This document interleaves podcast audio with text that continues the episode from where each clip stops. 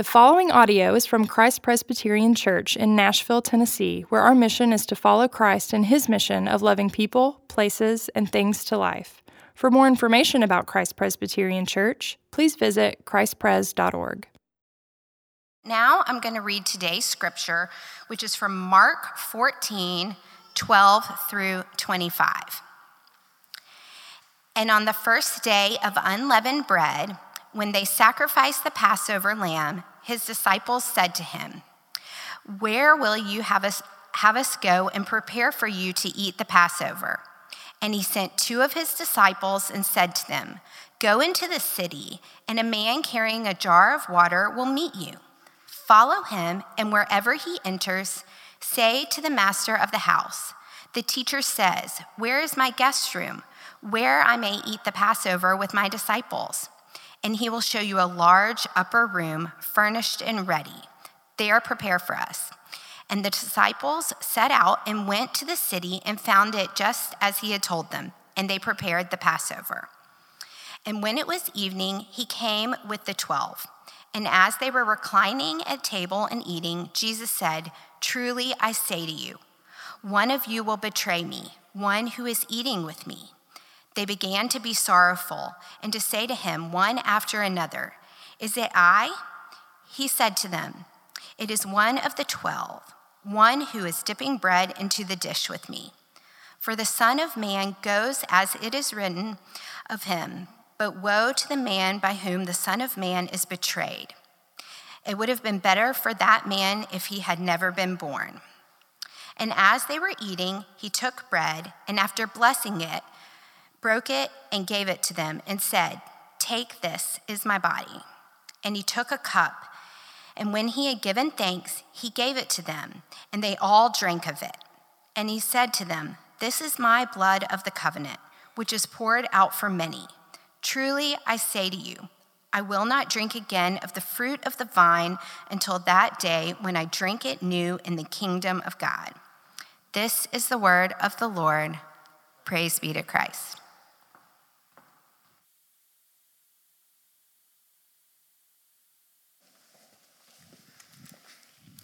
Thank you, Aaron. Good morning. My name is Lee Eric Fesco, and I'm the Director of Discipleship at Christ Presbyterian Church. It's a real privilege once again to be with you.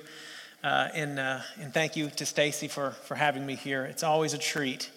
Um, the Arkansas River, rising in the Sawatch Range of the north or of the Rocky Mountains near Leadville in central Colorado, it's a river that generally runs east to southeast and runs for 1,460 miles. It has a total drop of 11,400 feet.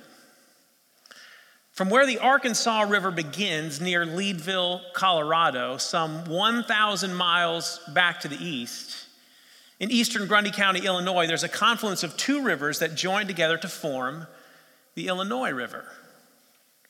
This is a river that runs for 273 miles and forms the basis for the Illinois Waterway. From where the Illinois River starts in eastern Grundy County, Illinois, some 1,300 miles back to the west, near Bozeman, Montana, is where the Missouri River starts and is the longest river in North America, which runs east and south for 2,341 miles. These three rivers the Arkansas, the Illinois, and the Missouri River, though their starting points are hundreds of miles apart, starting in three different parts of the country, these rivers share something very significant. It's not their starting point, it's not their length or even the direction in which they run. What they have in common is where they conflate. The body of water to which they ultimately join. The Arkansas, the Illinois, and the Missouri rivers are major, all major tributaries of the mighty Mississippi River. I dare say that many of you haven't much knowledge of the Arkansas, Illinois, or Missouri rivers, but I'll bet you've heard of the Mississippi River. From a traditional source in northern Minnesota, so at the very top of the continental United States, it flows generally south for 2,320 miles of the Mississippi River Delta in the Gulf of Mexico, the very bottom of the continental United States. So it runs the whole length of our entire country, the continental United States. The bread is my body, the blood of the covenant, and poured out for many. I want you to take note of those three phrases from our, our reading today. This bread is my body, the blood of the covenant, and poured out for many.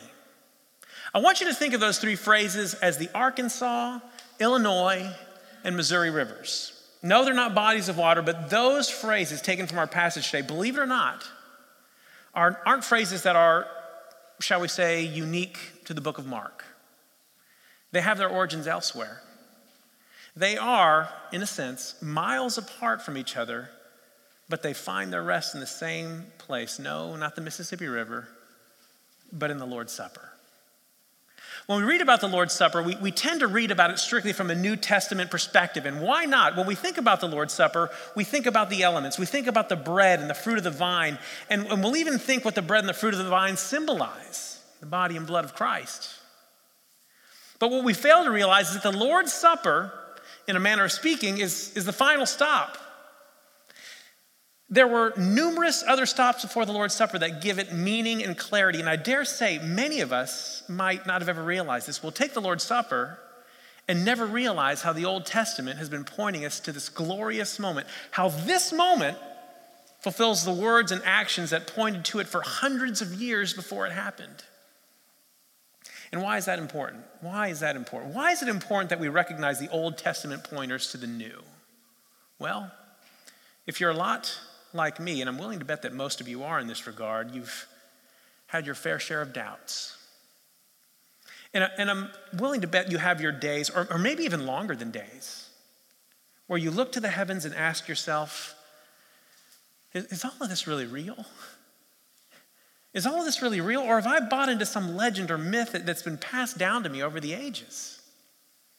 My, uh, my sons and I, were watching a video a few months back, and, and in this video, they were showing sea creatures that live hundreds and hundreds of feet below sea level. And these creatures live down there, and they'll never see the light of day. If not for the cameras that can travel to these depths, we would never even know that they were there. And these creatures, they're, they're beautifully intricate. They're colorful and complex, and the way they move, even the way they move, even the way they move is majestic and, and so unique, and, and, and, and it's like nothing you've ever seen before on the, on the surface of the earth. And my son and I, we have this phrase now when we see things that are like this in the world, we'll say to each other, You see, when you see something like that, something that's been hidden from mankind for, for thousands of years, just, just living down there being beautiful, when you see that there's something in the world like that, what other conclusion is there other than acknowledging that there must be a God who takes pleasure in creating something like that? There has to be a God. When you see these pieces of the Old Testament, and you see that they, they happen seemingly independent of one another, hundreds of years before Christ, and you see them come together in one spot, in one place, one moment in time, how they all come together and flow together what does that do for you? Friends, let me tell you, it has to strengthen your faith. It has to leave you to conclude what, what mere mortal, what, what group of mortals could have thought up something like this and put it together and, and make it all work? There's no other possible conclusion than to stop you dead in your tracks and acknowledge the wonder of God Almighty.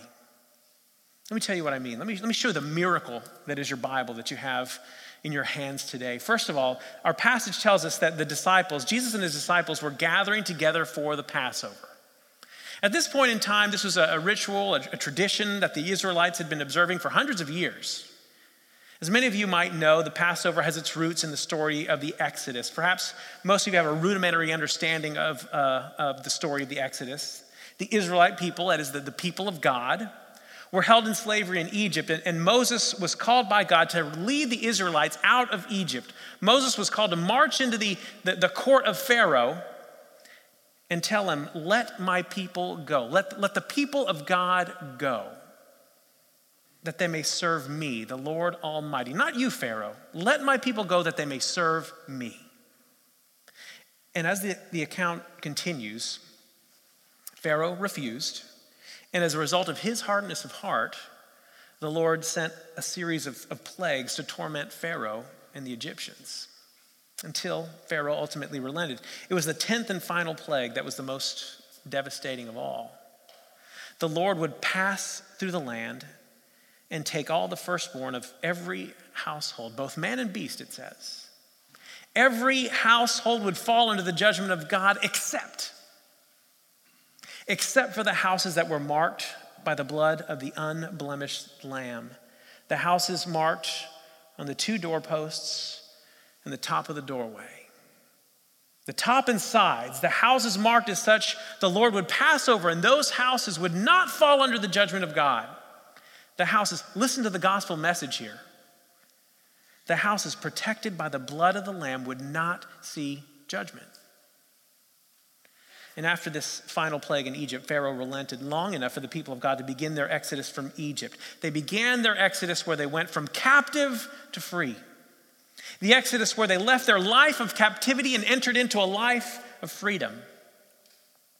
Hundreds of years later, this theme would be repeated yet again. The people of God would find themselves in captivity yet again, this time under Babylonian rule. And it's in the book of Isaiah where the prophet repeats this theme of Exodus. And yes, the prophet speaks of an Exodus which harkens back to the Egyptian Exodus, but also, it's also a message that speaks not only the present situation, but he speaks of a future Exodus, a final and ultimate Exodus. And this is, this is a major theme in the book of Isaiah an ultimate and final Exodus for God's people. And this, my friends, is how you should think of your own salvation. Not coincidentally. Your own salvation experience as an exodus, an exodus where someone like Moses, whose name was Jesus, led you from captive to free. This, this is something you have to realize about the Old Testament. I never tire of saying this. Every single narrative, every single psalm, every single person, every single law in the Old Testament existed for one purpose to point us to the person of Jesus Christ. That's what Luke 24 tells us. So the Exodus itself was meant to show us thousands of years before he was here the story of Jesus. The Exodus from being captives in Babylon was meant to show us the story of Jesus. In that one day we would be delivered from our greatest enemy of all, our greatest suppressor, sin and death. And as the book of Mark opens, in the first three verses, the gospel writer quotes from the book of Isaiah, speaking of this impending and ultimate and final exodus. Behold, I send my messenger before your face who will prepare your way. And then we come to the passage today. Re- realize what's happening here. Realize what's happening here. It's a stunning evening for the, for the disciples. A lot's happening. And, and there's no question that they're probably in a state of shock. They're, they're, they're gathering to observe the Passover meal. Remember, this is a meal they've been observing all their lives, year after year. If it wasn't shocking enough that they, they just learned that one of them would betray the Lord, but now Jesus does this. They sit down to observe the Passover, the feast which symbolizes the events of the Exodus. Jesus takes the bread, he takes the bread from the Passover meal and he says, Take, this is my body now, stop right there. Stop right there and realize the gravity of what's, what's being said. This, this is the first of the three phrases we said we are going to look at today. This is the Arkansas River, okay? Take this, take this bread. This bread is my body. The bread, which would have been made of bitter herbs to remind the partakers of the suffering they endured while in slavery. Jesus says, This, this is my body. A proper response from the disciples might have been, What? No, it's not. No, it's not. What do you mean this bread is your body? This bread points us to the Exodus. Do you see what's going on here? This would, this would be like me going out and buying a Christmas tree and getting the Christmas tree, setting it up, putting all the ornaments on it, putting all the lights on it, and turning it on, then bringing my family in to see and asking them, What do you think of our Easter tree? No, Dad, uh, this is a Christmas tree. No, no, no. This is an Easter tree. But, Dad, it's December. Yes, but it's an Easter tree. My family would think I'd lost my mind, right? It's an impossible story anyway. My wife is the one who meticulously decorates the Christmas, tree, the Christmas tree year after year. But this is what Jesus is doing. He's reassigning the meaning of something very specific that the disciples and the Jewish people have understood to mean, something very specific for nearly their entire existence as people. This bread, this bread is, this bread is my body. In this moment, Jesus is equating his body to an element of the Passover as if to signal that it's his body. It's his body that will bring about the final and ultimate exodus. He's saying the final and ultimate exodus that Isaiah spoke of, the final and ultimate exodus that that first exodus pointed to is, is upon us now. The final and ultimate exodus is about to be fulfilled by my body. The bread may point to the exodus, but the exodus points to me. Therefore, this bread is my body. Oh, dear disciples, every Exodus event in the Bible that you've ever read and heard about were all just pointers to the real thing. The real thing is before your eyes. This bread is my body, and it will take you out of captivity. Did the disciples understand this? No, of course they didn't. Not in the moment. They'd only seen and heard pointers up to this point. They, they had no real concept of the real thing. It's, it's, like seeing, it's like seeing pictures of the Grand Canyon and you've only seen pictures of the Grand Canyon your whole life and being told this, this is the Grand Canyon. And pictures are great, aren't they? I love pictures, but pictures give us an idea of what the real thing is, but it's not really as good as the Grand Canyon itself. The picture of the Grand Canyon doesn't compare to the Grand Canyon. So, no, the disciples were, were pretty unsure of what was going on in this moment. But this is the kind of reassurance that we need. This is the kind of reassurance you and I need, don't we? We may not understand what's going on in the moment. In fact, it seems we seldom understand what's going on in the moment. Life, life catches us off guard in unimaginable ways. But who has been making plans from all eternity?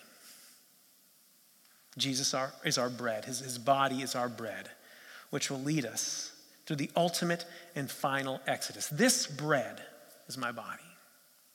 My family and I, we just returned from uh, vacation yesterday. It was a spring break for my boys, and uh, we managed to get some, some time away with each other out of town. And admittedly, COVID has made everything uh, unusual, very unusual, and, and I'm sure you've experienced this, but everything is a little different than normal. But typically, typically when we travel, wherever it is that we're going, the beach, the mountains, the theme park of sorts, where, wherever it is, it's not just about the destination, right? Just as exciting for us as the destination itself is the food in which we'll partake.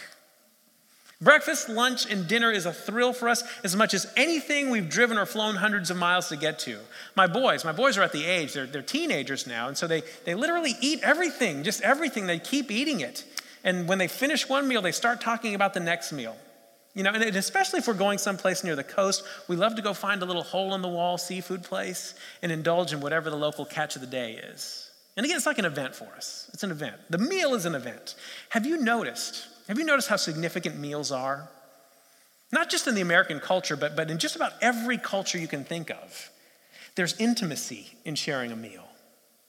There's something you might say that's spiritual about sharing a meal with someone. Our Bible would agree with this sentiment. How many significant instances are there in the scriptures whereby the event is framed around a meal? Where, where is all of history headed for those who are in Christ? The marriage supper of the Lamb. We're headed for the feast. The ultimate feast, and what makes it a sacred feast is the fact that we all do it together. The togetherness is part of the sacrament. There was a meal that took place in the Old Testament, once again, all the way back in the days of Moses. God gave his law to his people.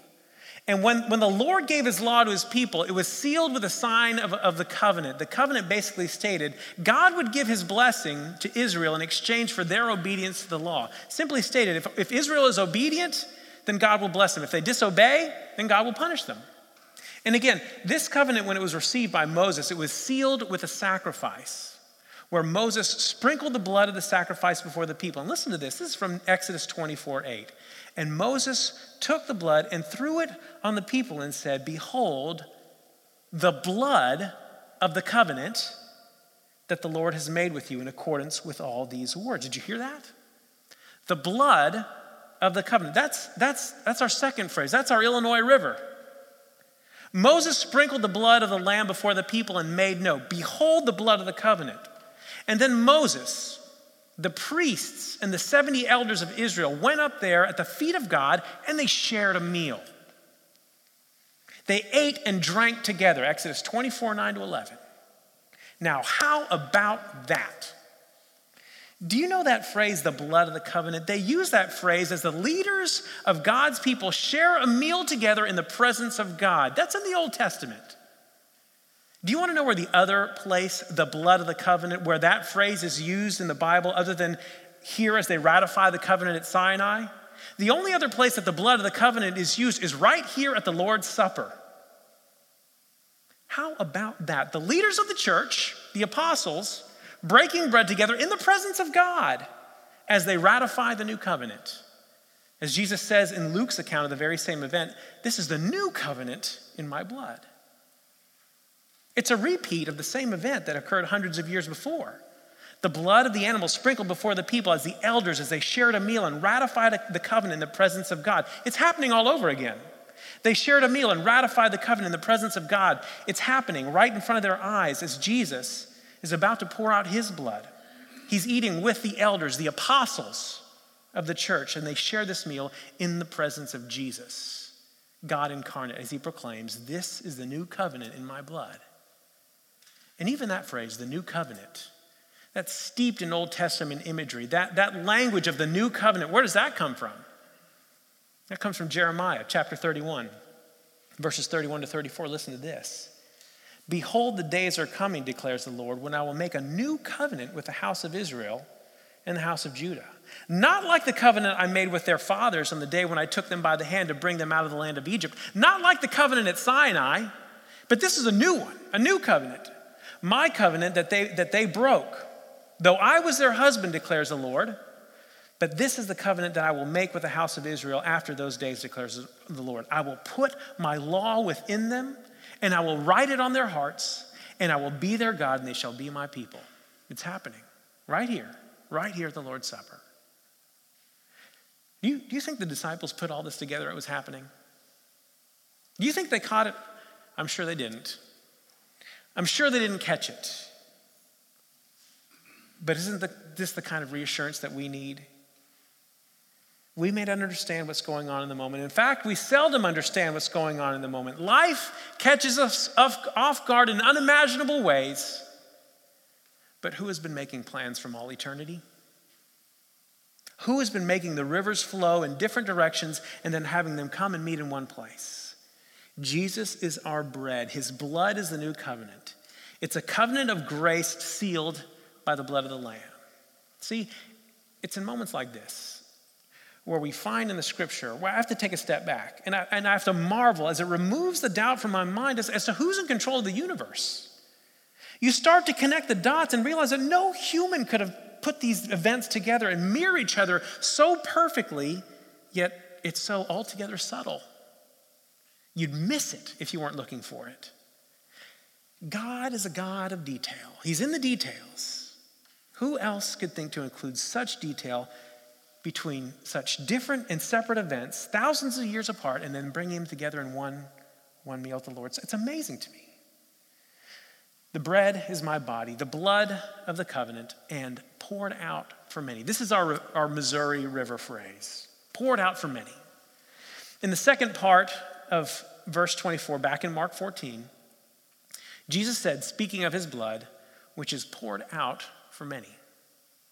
By this point, you should realize I'm not just highlighting things that Jesus is saying off the cuff.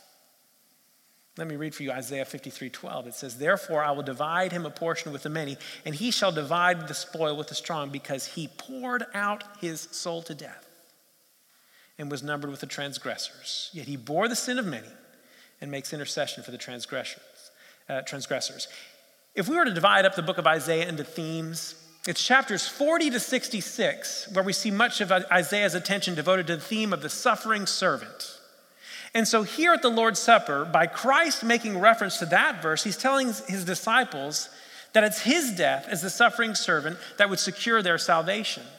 It's as if he's signaling to them, guys, I am the suffering servant. This is the new covenant in my blood poured out for many. poured out to death. It's me. I am the suffering servant. I will bear your sins, and I will make intercession for your transgressions. One more signal for the disciples. Do you think they got it? Did they catch it in this moment? I'm sure they didn't. I'm sure they didn't catch it, but, but isn't this the kind of assurance we need? We may not understand what's going on in the moment. In fact, it seems we seldom understand what's going on in the moment. Life catches us off guard in unimaginable ways. But who has been making plans from all eternity? God has. And like the tributaries that feed the mighty Mississippi, there are all these events that were seemingly separate, seemingly flowing their own path, that ultimately come together in one moment. And that's what we're seeing in the Lord's Supper the conflation of all these events that were foretold and alluded to for hundreds of years before Christ. You may have heard this metaphor before, but, it, but it's like a rose. Think of a rose. Think of a rosebud. Just the rosebud is, uh, itself. Is it a rose? Yes, it's still a rose. But it's a, it's, it's a tightly wound up bud. You, you can't see all the color, you can't see all the beauty, but it's there. It's still a rose. This is, this is the gospel to all the Old Testament saints and even to the disciples in this moment in the presence of Jesus as they ate the Last Supper. No, they didn't see it. They didn't see the full beauty of the rose, but it was right there before their eyes. They're still in the presence of the rose. Do you, do you see what this means for you and me, though? We get to see the full beauty of the rose. We get to see all the colors and all the detail and all the beauty that's the rose. We get to see the rose that the disciples didn't get to see in that moment. And not only do we get to see the beauty and the detail, but, but we can also get a taste. We can get a taste for what it all points to beyond the moment. Yes, we get to celebrate the fulfillment of all the Old Testament streams that find their way to this moment, but we also get to taste just a taste of the future glory that it points to, to us as well. We, we get a taste for the feast, the wedding supper of the Lamb, where, we'll all get to sit together and celebrate what the Lamb, his body and his blood, did on our behalf. But here's what else it means for you and me, in case you didn't catch it already. Just like the disciples, we don't always catch what's going on in the moment. In fact, we seldom do. We seldom see the big picture. We seldom see the full rose in every moment. But here's the reassurance that we need, that we need. Who has been making plans from all eternity? The one who tells his disciples, Go, go find the man in town carrying a, a jar of water. Go to him. He'll tell you where we're going to meet. How did he know that? Because he's been making plans from all eternity. That's how he knows. Or how about this? How did Jesus know who would betray him? He wasn't caught off guard. No, he wasn't. He's been making plans from all eternity. Things happen exactly as he said they would. What are you feeling anxious about? What's, what's keeping you up at night? What is it that's got you worried? What is it that's got you feeling overwhelmed? Can I share something with you? There's a God that's been making plans from all eternity, and all throughout, He's been thinking of you. The God of the universe, who takes pleasure in hiding the beauty of a sea creature miles below the earth's surface, is the same God who ordered your steps, takes you by the hand, and pulls beauty out of the ashes. And that, my friends, is what this table tells us. Yes, it reminds us of the body given for you that leads us and leads you in an exodus from sin and death. It tells us of the blood that was poured out for you, and it speaks of the covenant promise that assures us that what he did makes you right before the Father. And if that weren't enough, it reminds us that he secured for us a seat at the table, at the wedding supper of the Lamb. Come and taste what he's done for you from all eternity. Would you pray with me?